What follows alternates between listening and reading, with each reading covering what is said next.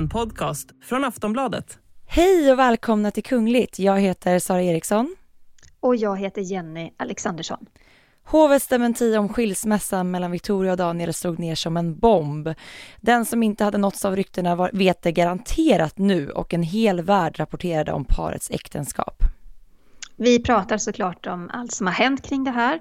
Men vi, ska ta över, vi tar även upp prins Andrews förlikning med våldtäktsoffret och vad det får för konsekvenser. Och självklart pratar vi även om drottning Elisabeth som har fått covid-19. Hur ska det gå?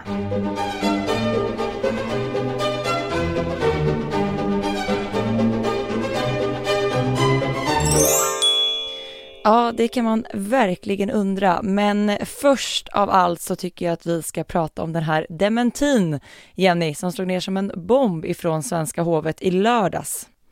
Ja, och vi har ju fått otroligt mycket frågor ifrån er lyssnare, men även följare på sociala medier. Frågor som vad händer? Är det sant det här? Varför rapporterar ni inte om det? Varför säger ni ingenting kring, kring det här? Så jag tycker vi tar det lite från början. Mm. För det startade ju faktiskt eh, med att en skvallersajt, Stoppa pressarna, började skriva om det här i, jag tror det var början av januari. Mm, mm. Så var det. Och eh, de här eh, ryktena liksom fick ju en väldig fart, en väldig spridning. Eh, det började skrivas om det. Jag märkte, och du märkte också Jenny, på sociala medier hur väldigt många människor tog de här ryktena till sig eh, och ställde många frågor. Många var oroade, stämmer det här? Och jag tycker verkligen att de här ryktena fick väldigt, väldigt fart och väldigt, väldigt snabbt. Alltså jag har tidigare inte varit med om känslan av att ett rykte får sån otrolig fart. Mm. Nej men jag håller med och eh, jag jobbar ju på Aftonbladet och jag fick ju också väldigt mycket frågor kring varför rapporterar inte Aftonbladet om, eh, kring det här? Mm.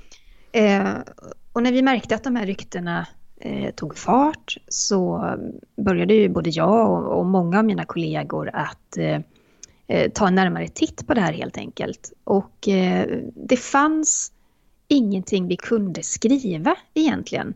Eh, hovet dementerade kraftigt hela tiden, gång på gång. Och eh, det vi fick fram var, alltså det, det fanns ingenting att publicera kring, kring det här. Det är ju så att eh, vi kan ju inte skriva om, om det nu mot all förmodan hade då liksom handlat om eh, otrohet som den här sajten då hela tiden påpekade att det var någon annan inblandad och sådär. Eh, de skrev att kronprinsessan var besviken och arg på prins Daniel av en händelse som skedde i vintras. Eh, hade det varit så, vi hade fått fram uppgifter om det, så hade vi ju inte ändå skrivit om det, för det gör vi inte heller med politiker eller, eller kändisar. Eh, så där finns det också liksom en skillnad mellan kanske traditionella medier och eh, sajter som den här. Mm. Vad man skriver och vad man liksom sätter sin, sin etiska kompass i det här. Ja, och samtidigt så här, i och med att det kom så många frågor och eh, som du nämnde igen i hovet dementerade ju det när de fick frågan ifrån journalister och det fanns ju ingenting att ta på. Så därför har vi liksom inte heller kunnat kommentera det, för det har inte funnits någonting. Det har inte funnits någon sanning i det. Nej. Och sen då eh, i söndags eller hur? Lördags, så, I lördags mm. eh, så kom det då en kraftfull dementi. Och det som, som slog mig i det hela det var att det var inte en dementi som utgick ifrån eh, informationsavdelningen i en mer formell stil. Utan det var verkligen ifrån kronprinsessparet. De hade liksom skrivit under det själva. Eh, det lades ut på sociala medier och lät så här. Citat. Det har kommit till vår kännedom att det pågår en omfattande negativ ryktesspridning rörande vår privata relation. Påståenden sprids om svek i relationen och en förestående skilsmässa. I normala fall kommenterar vi inte rykten och spekulationer, men för att värna vår familj önskar vi klargöra, en gång för alla, att de rykten som nu sprids helt saknar grund. Victoria och Daniel och det publiceras ju då som du sa Jenny på sociala medier tillsammans med en bild på kronprinsessparet. Och eh, alltså att, att kungahuset väljer att göra så här, det är ju väldigt ovanligt. Ja, verkligen. Och speciellt när det gäller då kommentarer eller dementier som handlar just om eh, personliga relationer eller äktenskap och sådär. Eh, det är klart att hovet dementerar. Det sker ju ofta vid stora händelser som väcker starka reaktioner. Eh, vi såg det bland annat när TV4 hade sänt en dokumentär om drottningens pappas koppling till nazistpartiet. Där gick man ut och kommenterade. Eh, man har även gjort det när kungen fått mycket kritik för att ha äskat extra pengar till exempel. Eller när kronprinsessan drabbades av ätstörningar 97. Men, men när det gäller relationer så är det ytterst sällan att hovet ger ett uttalande för man anser att det tillhör den privata sfären. Ja, och jag om menar jag... att rykten, det sprids ju hela tiden om liksom såväl kungligheter som kända personer. Men här ansåg man då att det var en sån tyngd i de här ryktena att man var tvungen att sätta ner foten. Ja, ja men precis. Och jag skulle säga det också, om jag minns rätt så gjorde man ett uttalande när det skrevs mycket om kronprinsessan och Daniel Kollert. Eh, det var hennes första officiella pojkvän och det här är väldigt länge sedan nu, men om jag minns rätt då så dementerade man en påstådd förlovning och det, det är liksom det jag kan komma ihåg som hovet har gjort när det gäller så privata relationer. Liksom. Mm. Men, eh, men det här är ju en unik situation. Det är ju så ovanligt. Mm. Eh, drottning Elisabeth hon har ju i 70 år följt den här devisen Never complain, mm. never explain. Man kommenterar inte skvaller och skriverier utan man hoppas istället på att rapporteringen dör ut och det gör den ju faktiskt till slut. Ja, för genom att lyfta på det här locket som de nu har gjort och välja att gå ut med en dementi, så dels kan ju det i sin tur leda till att man ändå ger någon form av styrka till att man har dementerat, även om de här satte ner foten. Och sen just som vi har pratat om, Jenny, att nästa gång då det sprids ett rykte eller någon, en liknande situation, om man inte väljer att gå ut och dementera, hur ska man tolka det då? Ska man tolka det som en sanning eller var ska man sätta gränsen för när en dementi krävs? Jo, men då tror jag att nästa gång det skrivs eh, och hovet inte dementerar så, så, är den första reaktionen att jaha, men om det inte kommer en dementi här, mm. eh, då kanske det ändå ligger någonting i ryktena den här gången. Men eh, det är ju så att ge, ge en kommentar, det är ju på något sätt som att ge skriverierna legitimitet och tyngd framför allt. Man, man, man lyfter det på en nivå där man anser att det är legitimt att liksom prata om det. Och det är det vi också ser nu att när den här kommentaren kommer så exploderar ju de här ryktena. Mm. De som inte kände till det tidigare, de vet garanterat nu, för att det här gick ju åtta varv runt jorden. Eh, så ja. många utländska medier har ju, har ju rapporterat kring det här. Eh, och, och jag har också fått kommentarer då från menar, folk eh, som, som följer kungahuset och sådär, men som inte har nåtts av de här ryktena förrän den här kommentaren då kom och det har väl du också Sara? Ja men verkligen, det var, det, jag kände nästan som att visst man har fått frågor innan och, och sådär men när den här dementin kom så var det många som bara va, vadå, har det varit problem? Just för att mm. man kanske har varit lite mer källkritisk och, och sett på de här ryktena eh, med ett annat öga kan jag tänka mig. Men det är också väldigt delat i det här, eh, att om det var bra eller dåligt att gå ut med den här dementin. Det är verkligen, man kan ju se på det på så många olika sätt.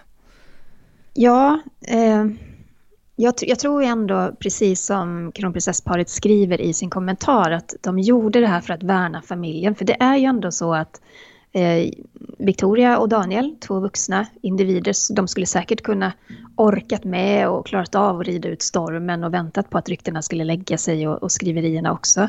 Men familjen består ju även av två barn. Mm. Och eh, Estelle kan läsa, hon har kompisar som kan läsa. Eh, jag har ingen insyn i hur hovet diskuterar de här frågorna men jag är helt övertygad om att här hade kronprinsessfamiljen nått en gräns och man kände, tror jag, att nu sätter vi ner foten för att vi måste få ett stopp på det här för att det här påverkar så många fler än bara Victoria och Daniel. Ja, och det som händer också är att det tar ju udden av det kungliga arbetet. Jag menar, sen de här ryktena startade så vid alla offentliga sammanhang där vi sett kronprinsessparet antingen tillsammans eller att de varit ute på enskilda uppdrag så har ju liksom fokus flyttats från vad de faktiskt gör och vad de arbetar med till kan man hitta någon detalj som kan mm. bekräfta det här ryktet. Liksom, det är ju så det har sett ut och man har liksom valt att byta helt fokus och det blir ju också fel både mot alltså kronprinsessparet som privatpersoner, men också mot kungahuset i stort, tänker jag. Mm. Ja, för det såg man ju också sen att, att eh, mer etablerade medier, det här var ju innan den här dementin kom, det, det var liksom rubriker som oj, vänta, skriver de om det här också? Men sen när man klickar in sig på artikeln så handlar det om någonting helt annat. Men att det, det liksom blev ett närmande kring ämnet där. Eh, och kanske är det det också som hovet har varit rädda för att de här ryktena på något sätt ska bli en etablerad sanning till slut i och med att de inte avstannar utan det pågår hela tiden. Ja, det tyckte jag man såg på många utländska medier också som skrev mycket om så här, ja men på detaljnivå, så tittade Victoria vid det här mm. uppdraget, så rörde hon sig, det här sa hon och det kan antyda på det här. Och det är klart, om det här får pågå för länge, då blir det ju nästan till slut en sanning för alla människor som tar del av, av både svenska och utländska medier. Liksom. Det, det, det skapar ju bara negativitet och det är klart att det i sin tur påverkar eh, människorna bakom den här kungliga rollen när de då går ut ut och ska göra ett uppdrag och möter media, vet de varför media är på plats kanske? Att det är liksom mm. av en annan anledning. Mm. Men eh, var det bra tycker du? Att, att hovet och kronprinsessparet gjorde det här? Jag tycker att det var bra att de gick ut med en dementi. Jag tycker att det är viktigt att man, att man sätter ner foten. Eh, man får inte glömma bort att bakom de här kungliga rollerna som alltid står i offentlighetens ljus så är det två stycken privatpersoner. Två personer med känslor, två personer med en relation, ett äktenskap med barn. Eh, jag menar det, jag tror att alla kan relatera till det. Det spelar ingen roll om man är kronprinsessa eller om man är bara sig själv så är det jobbigt när det pågår rykten som också är helt osanna och saknar grund. Att hela tiden behöva tackla det och eh, liksom överdriva kanske åt andra hållet för att motbevisa det utan att säga någonting. Så jag tror att det var väldigt viktigt att man satte ner foten. Jag tycker också att det tydliggör lite så här den, det moderna kungahuset som har liksom en, en närmre kontakt med folket. Jag menar, en dementi via sociala medier, det hade man inte kunnat tänka sig för 10-20 år sedan. Men idag är det möjligt och jag tror att det är så viktigt. Vad tänker du om det? Ja, men jag vill gärna komma in på det, att vi har ett annat, eh, ett annat liksom medielandskap nu. För att eh, många tar ju del av nyheter via sociala medier. Eh, jag var, eh, pratade i, i P1 där även Emanuel Karlsten, som ni kanske känner till, var med och diskuterade och, och vi kom in på det här ämnet att um, han menade på att det, att det kan vara så att eh, hovets informationsavdelning har upplevt att de är i en bubbla därför att de har fått så mycket kommentarer, frågor, att, att de har uppfattat det som att alla vet. Han menar på att det behöver inte alls vara så, men nu efter dementin så vet alla garanterat. Mm. Men, men jag tänker också att vi är i ett annat medielandskap nu och mycket av den här informationen tar folk del av på sociala medier, att det finns det skapar säkerligen bubblor, det skapar säkerligen känslor av att nej men nu vet alla vi måste göra någonting. Men, men man ska man ska ändå ta det på allvar för att det är, det är på sociala medier som vi har sett att kungahuset allt mer och mer lägger ut information. De senaste åren så har det kommit många stora nyheter där, första bilder på nyfödda mm. barn och, och, så vidare. och så vidare. Mm. Eh, att de använder sociala medier på ett annat sätt. Eh, och det får stort genomslag. Så själva strategin i, i sig, att lägga det där, det tycker jag är helt perfekt. För det, även, det är ju där de har drabbats av de här ryktena i, i liksom första hand. Och sen eh, baksidan så... är väl det vi sa, liksom, att, att vad händer nästa gång då? Om ett rykte sprids? Mm. Eh, om man inte väljer att gå ut och dementera, eh, kommer folk då tolka det som en sanning? Eller var drar man gränsen för vad som behöver dementeras? Den är också svår. Ja, jag tror, alltså jag kan ju inte veta, för jag har som sagt inte insyn, men jag, jag, min teori är att, eh, att informationsavdelningen är ju såklart väldigt medvetna om vad händer när vi lägger ut den här dementin. Jag tror inte de på något sätt handlade i blindo, utan det fanns det fanns såklart en kunskap om det. Mm. Men att de ändå kanske tänkte så här att ja, det kommer bli en storm. Vi kommer se etablerade medier över hela världen skriva om detta. Men den stormen, den kan vi ta. För så som läget är nu kan vi inte fortsätta. Eh, det blir, det blir för jobbigt för, för många i familjen. Men om vi står ut med den här stormen och vår dementi faktiskt gör skillnad så kommer det att lägga sig till slut. Mm. Och att man kanske då faktiskt valde att ta det steget därför att man kan klara av stormen och sen, kom, sen, sen kommer det en period med eh, lugn och ro. Men mediastorm blev det ju sannoliken. Vi båda två medverkade ju både i rikstäckande medier för att prata om Victoria Daniel och hovets strategi. Eh, och du Jenny blev även kontaktad av utländska medier eh, gällande det här och citerad, eller hur? Ja, eh, jag blev lite förvånad. Jag vet inte, Daily Mail, eh, brittiska Daily Mail, de hade tagit citat ifrån en kolumn som jag skrev på Aftonbladet. Men sen blev jag också då kontaktad av franska Point de Vue och gjorde en intervju igår. Och det är ju mycket så att eh, jag tror inte folk är så vana vid att sådana här saker händer i svenska kungahuset. Vi är vana vid att eh, brittiska kungahuset ställer till med skandaler. Levererar skandaler, ja. Ja, eh, Monaco, eh, ja och så vidare. Men eh, så folk är verkligen intresserade och eh, man tycker att det är intressant just att hovet och kronprinsessparet väljer att ta det här beslutet och det är ju någonting, eh, det är inte nytt men det är nytt att man väljer att göra på det här viset. Mm. Med en personlig avsändare, Victoria och Daniel, mm. eh, på sociala medier. Det ser man inte så ofta i de europeiska kungahusen.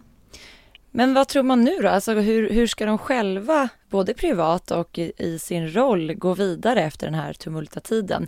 Undrar om de tänker nu att nu har vi gjort vad vi kan, vi har satt ner foten, nu blickar vi framåt?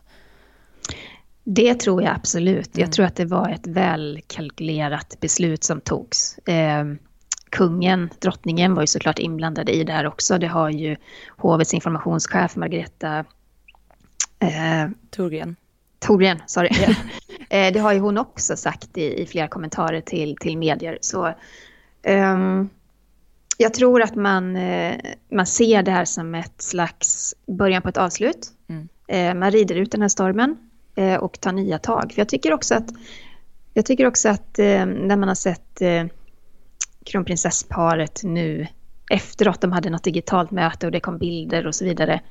Eller hur Sara? Ja precis, det stämmer. Mm. Jag tycker också att de eh, ser typ mer, Lite mer glada och avslappnade ut jag kan förstå det. De har väl varit liksom spända också för de vet vad ja. som hela tiden skrivs om dem.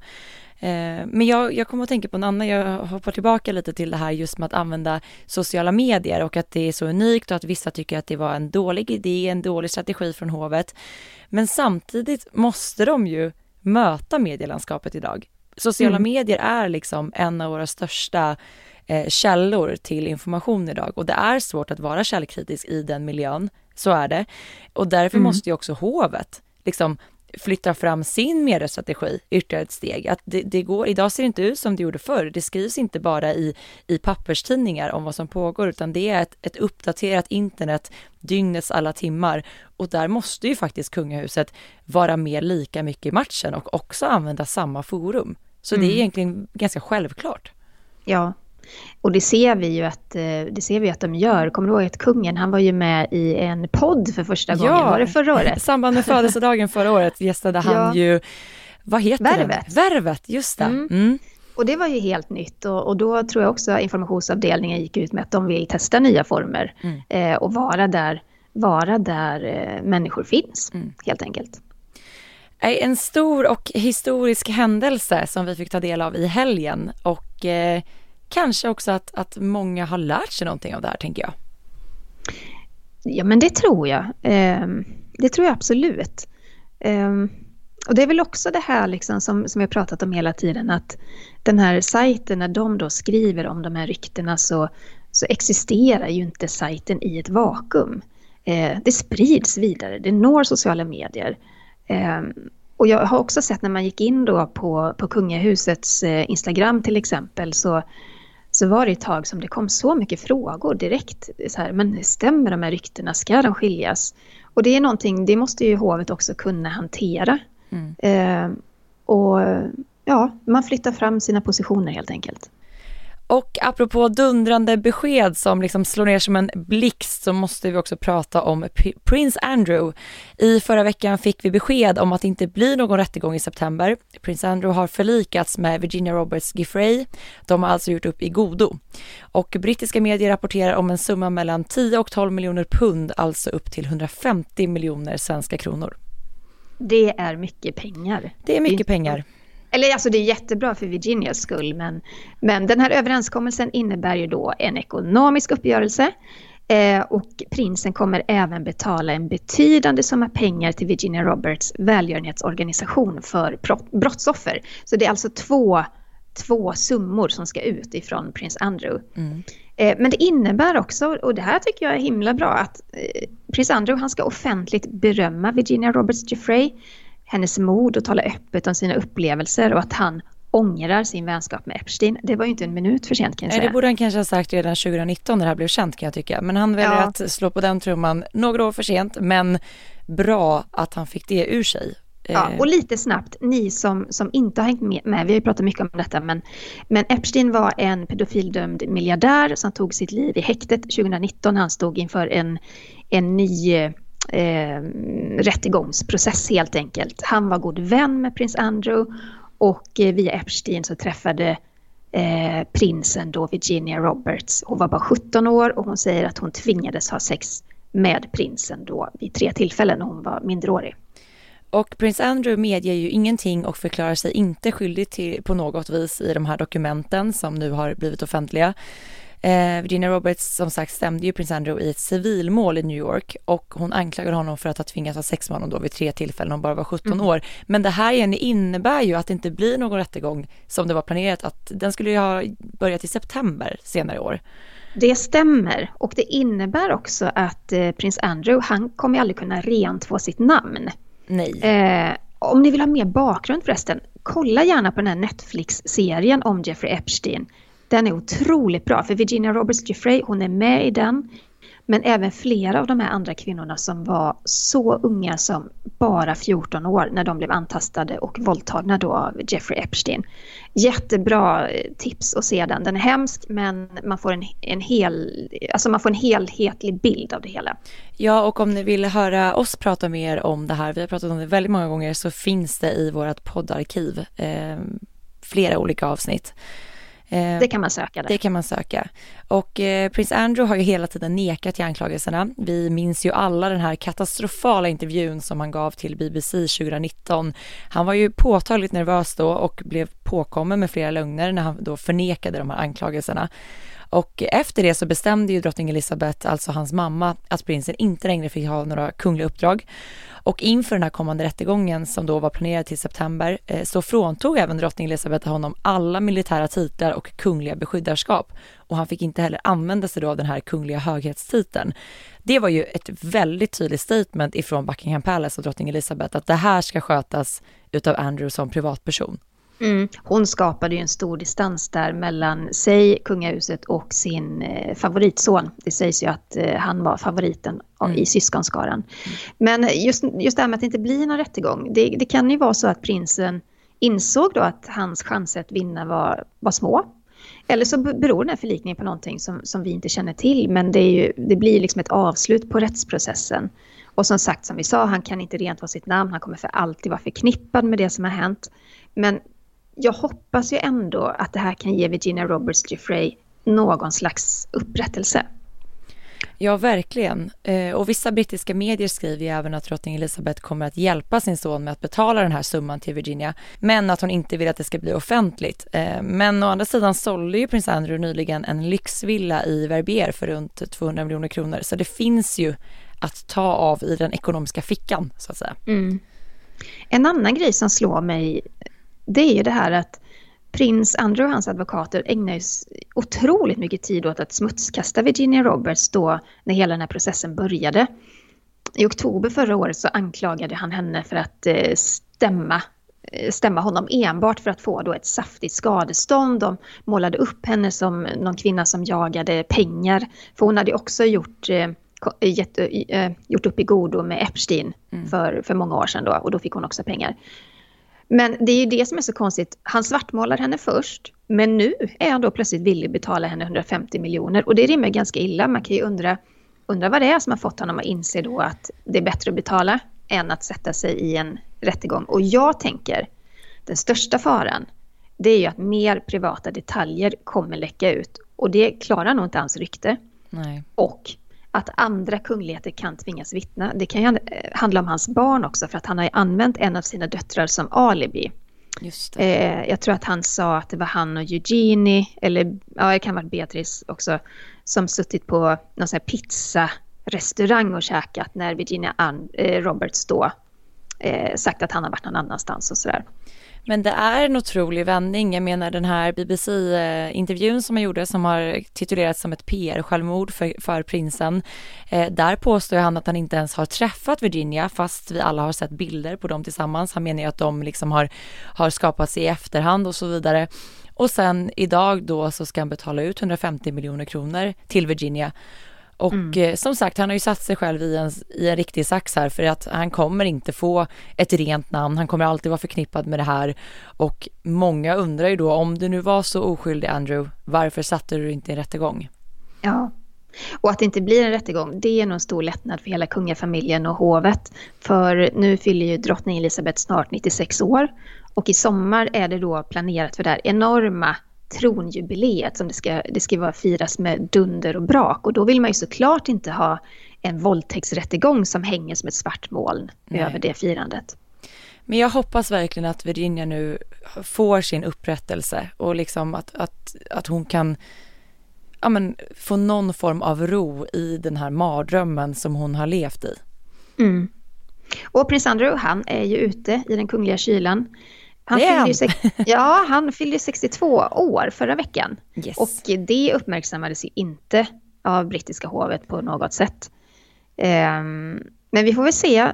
Alltså jag, tror, jag tror att han aldrig kommer in i värmen igen. Jag tror att han har gjort sitt. Mm. Det finns ingenting han kan göra nu för att få tillbaka militärtitlar eller få representera. Alltså han, Hans rykte är så fläckat, han kommer aldrig kunna vara en representant för kungahuset eller Storbritannien igen. Nej, och det är inga organisationer som vill förknippas med hans namn nu längre. Alltså det har ju, det här, den här grejen har ju pågått i så många år och det är så många frågetecken i hela den här grejen och framförallt hela från början vänskapen med Jeffrey Epstein, alltså det klingar inte Men han väl. har så dåligt omdöme, jag fattar inte. Nej.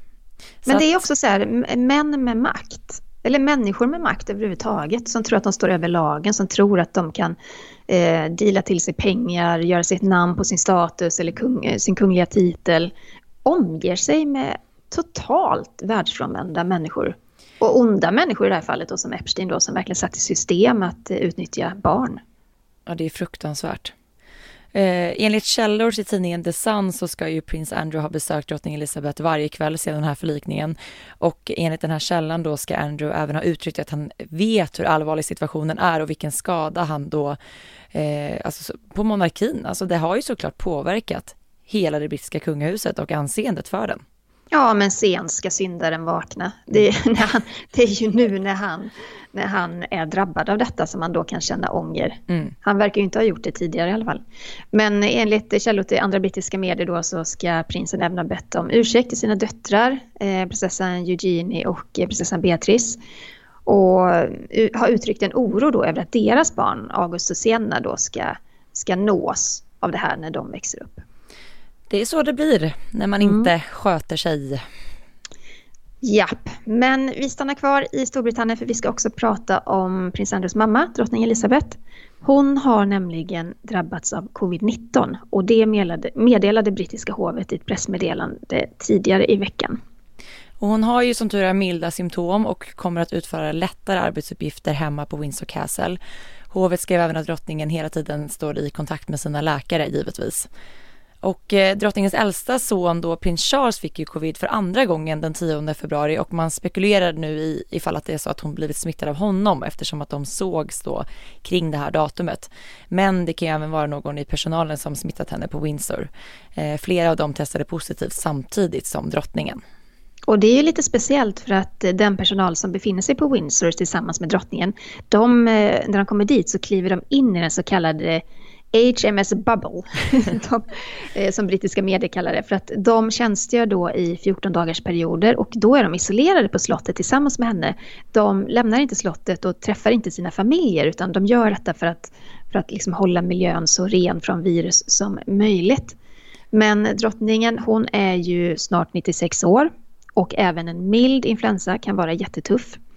Och faktum är att i onsdag så meddelade hovet att drottning Elisabeth faktiskt ställer in ett digitalt möte och det, det är ju lite oroande.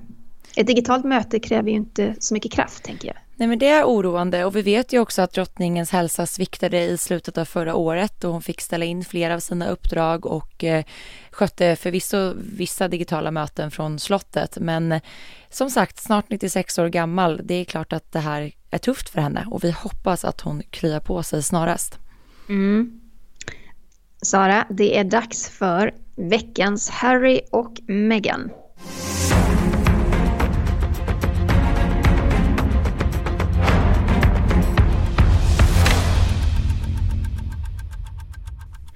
För sedan prins Harry och Meghan lämnade brittiska kungahuset så får de ju inte livvaktsskydd längre. Och de får inte heller ta del av andra säkerhetsarrangemang via Storbritanniens polis när familjen besöker Storbritannien. Och det har vi pratat om innan också. Eh, prins Harry har erbjudit sig att betala polisens kostnader bara de får ta del av livvaktsskyddet. Men det har blivit tvärt nej där. Eh, sen december 2021 så har Harry och Meghan planerat för att ta till rättsliga åtgärder. De vill helt enkelt tvinga staten att ta ett nytt beslut i frågan. Och deras advokater har skickat in juridiska dokument som bestrider det här beslutet och eh, det kan komma att tas upp i Högsta domstolen. Ja, och prinsen påstår att han inte kan ta med sig sina barn Archie och Lilibet till eh, Storbritannien eftersom att de då inte får ta del av eh, polisens livvakter. Och han refererar då till en händelse 2021 då prinsen blev förföljd av paparazzis efter att han lämnat då ett välgörenhetsprojekt. Och han säger också att hans amerikanska säkerhetsteam inte har någon möjlighet liksom, att ta del av den här underrättelseinformationen i Storbritannien och att det utgör en risk för hans familj. Och han har bland annat sagt så här, eller hans advokater sa så här ett uttalande, citat, så länge det saknas säkerhet kan prinsen och hans familj inte återvända till Storbritannien, slutcitat. Det här är faktiskt första gången någonsin som en kunglighet går emot regeringens beslut just på, på det här viset. Och i förra veckan så togs fallet upp i rätten i London och eh, Harrys advokator Shahid Fatima sa att Harry önskar kunna ta med sina barn till Storbritannien citat, självklart vill prinsen komma tillbaka och träffa sin familj och vänner samt fortsätta att stödja de välgörenhetsorganisationer som ligger honom varmt om hjärtat. Och det här kommer alltid vara hans hem, slutcitat. Men Inrikesdepartementet avfärdar då Harrys krav och säger att behovet av skydd för prinsen kommer att fortsätta avgöras från fall till fall. Och det här är ju någonting som retar upp britterna.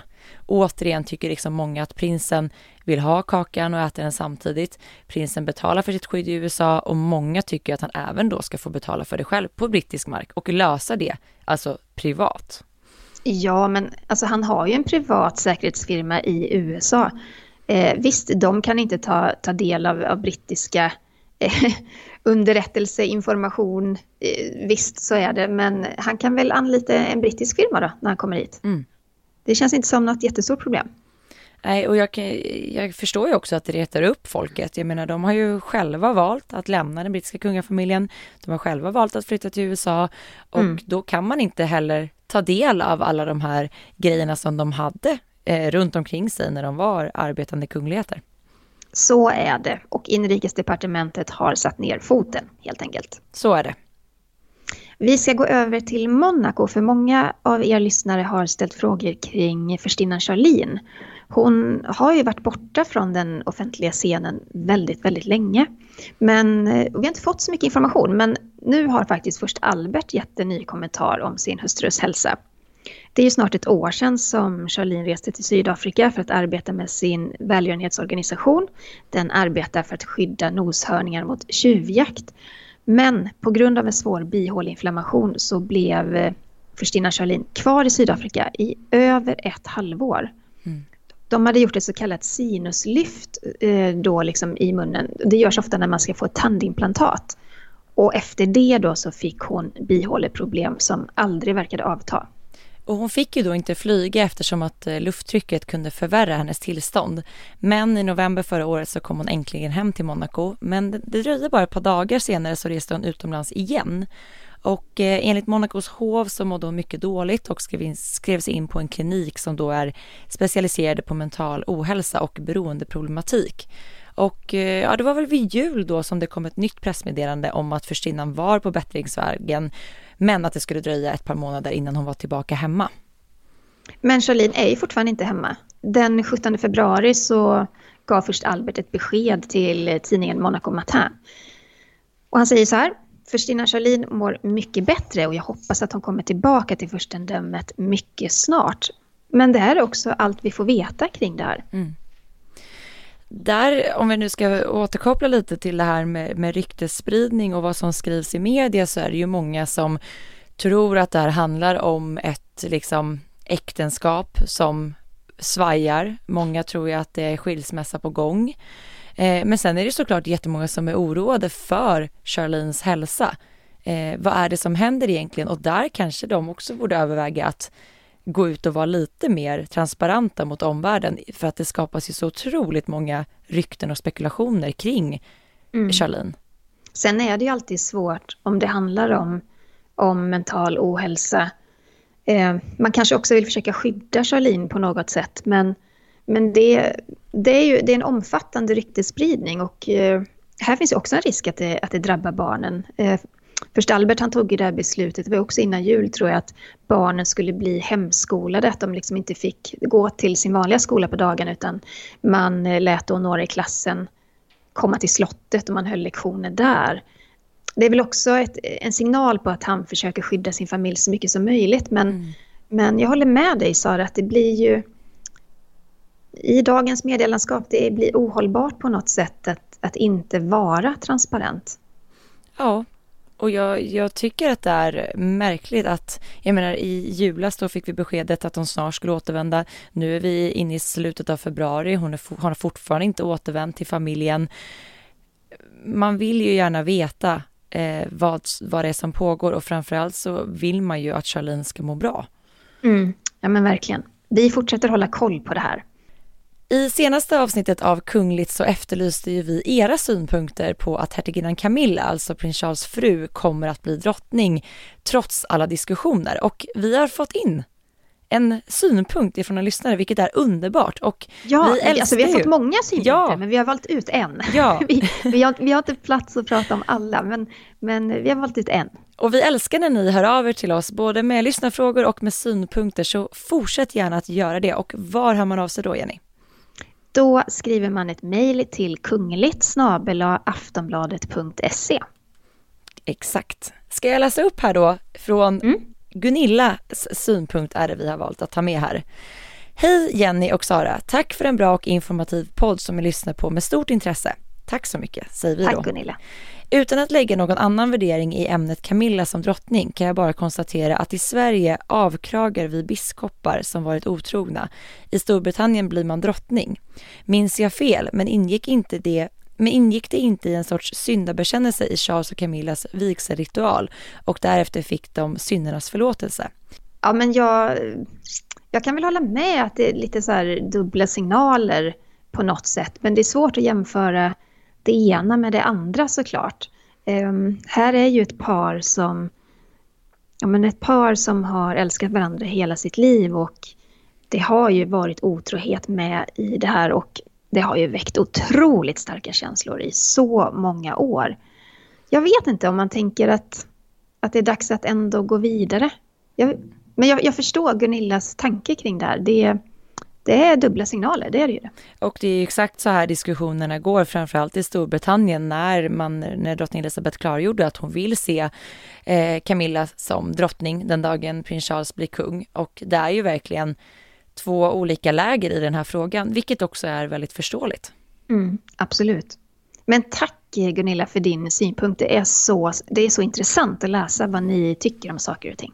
Och det är så kul att ni lyssnar på vår podcast och är med oss varje vecka. Ni får inte glömma, man kan liksom prenumerera på vår podd så får man en notis så fort vi släpper ett nytt avsnitt. Ja, men gör det. Och eh, ni kan också följa oss på sociala medier. Var finns du, Sara? Mig hittar man på royalistan.se och var hittar man dig, Jenny?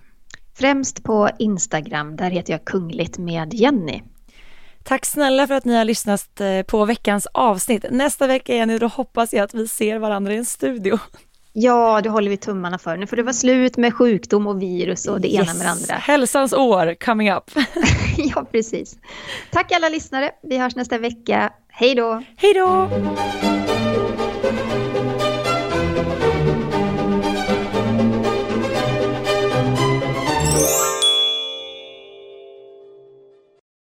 Du har lyssnat på en podcast från Aftonbladet.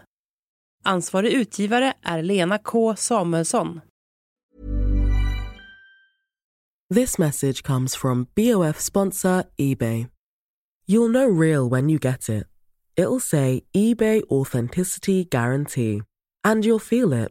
Maybe it's a head turning handbag, a watch that says it all, jewelry that makes you look like the gem, or sneakers and streetwear so fresh every step feels fly. eBay gets it. So look for the blue check mark next to that thing you love and be confident that every inch, stitch, sole, and logo is checked by experts.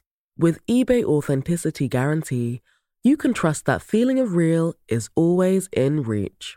Ensure your next purchase is the real deal. Visit eBay.com for terms.